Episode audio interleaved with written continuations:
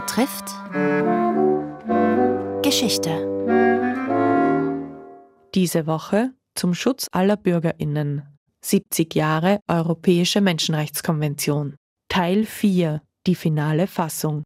Es berichtet die Rechtswissenschaftlerin Angelika Nussberger. Ja, wenn man vergleicht, welchen Entwurf man ursprünglich ausgearbeitet hatte und wie die Konvention dann am Ende aussah, dann sieht man, dass in diesen mehr als zwei Jahren Verhandlungen sehr viel passiert war.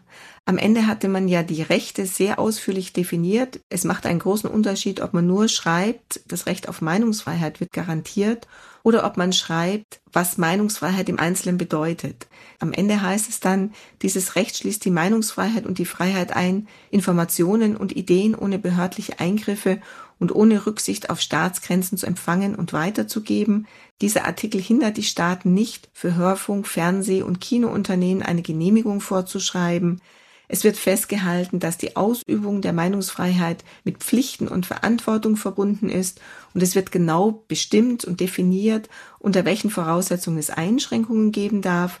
Die Grundformel ist, dass diese Einschränkungen notwendig sein müssen in einer demokratischen Gesellschaft, um bestimmte Rechtsgüter zu schützen, etwa die nationale Sicherheit oder die territoriale Unversehrtheit oder die Aufrechterhaltung der Ordnung. Am Schluss haben wir sehr ausdifferenzierte Rechte, die genau vorgeben, was die Einzelnen dürfen und was der Staat begrenzen kann.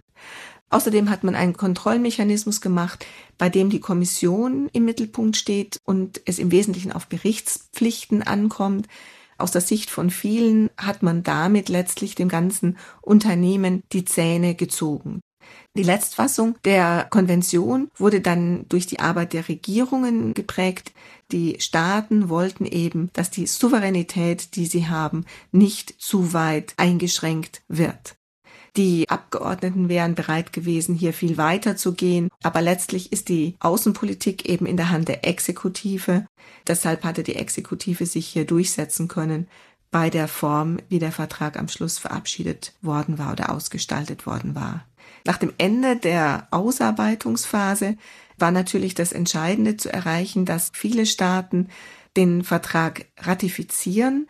Voraussetzung für das Inkrafttreten waren zehn Ratifikationen. Das erreichte man innerhalb von etwa drei Jahren. Also am 3.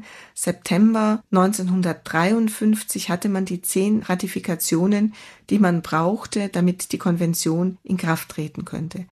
Der erste Staat, der ratifizierte, war Großbritannien am 8. März 1951.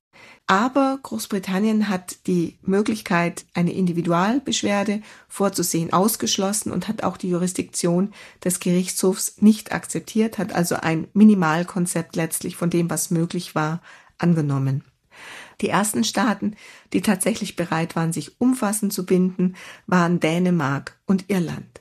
Deutschland hat sich dem Vertrag, obwohl es ja bei der Ausarbeitung nicht beteiligt gewesen war, am 5. Dezember 1952 angeschlossen und hat sich vollumfänglich gebunden. Für Deutschland war es die Möglichkeit, in die Gemeinschaft der zivilisierten Staaten zurückzukehren, zu betonen, dass die Grundrechte von nun ab eingehalten werden würden.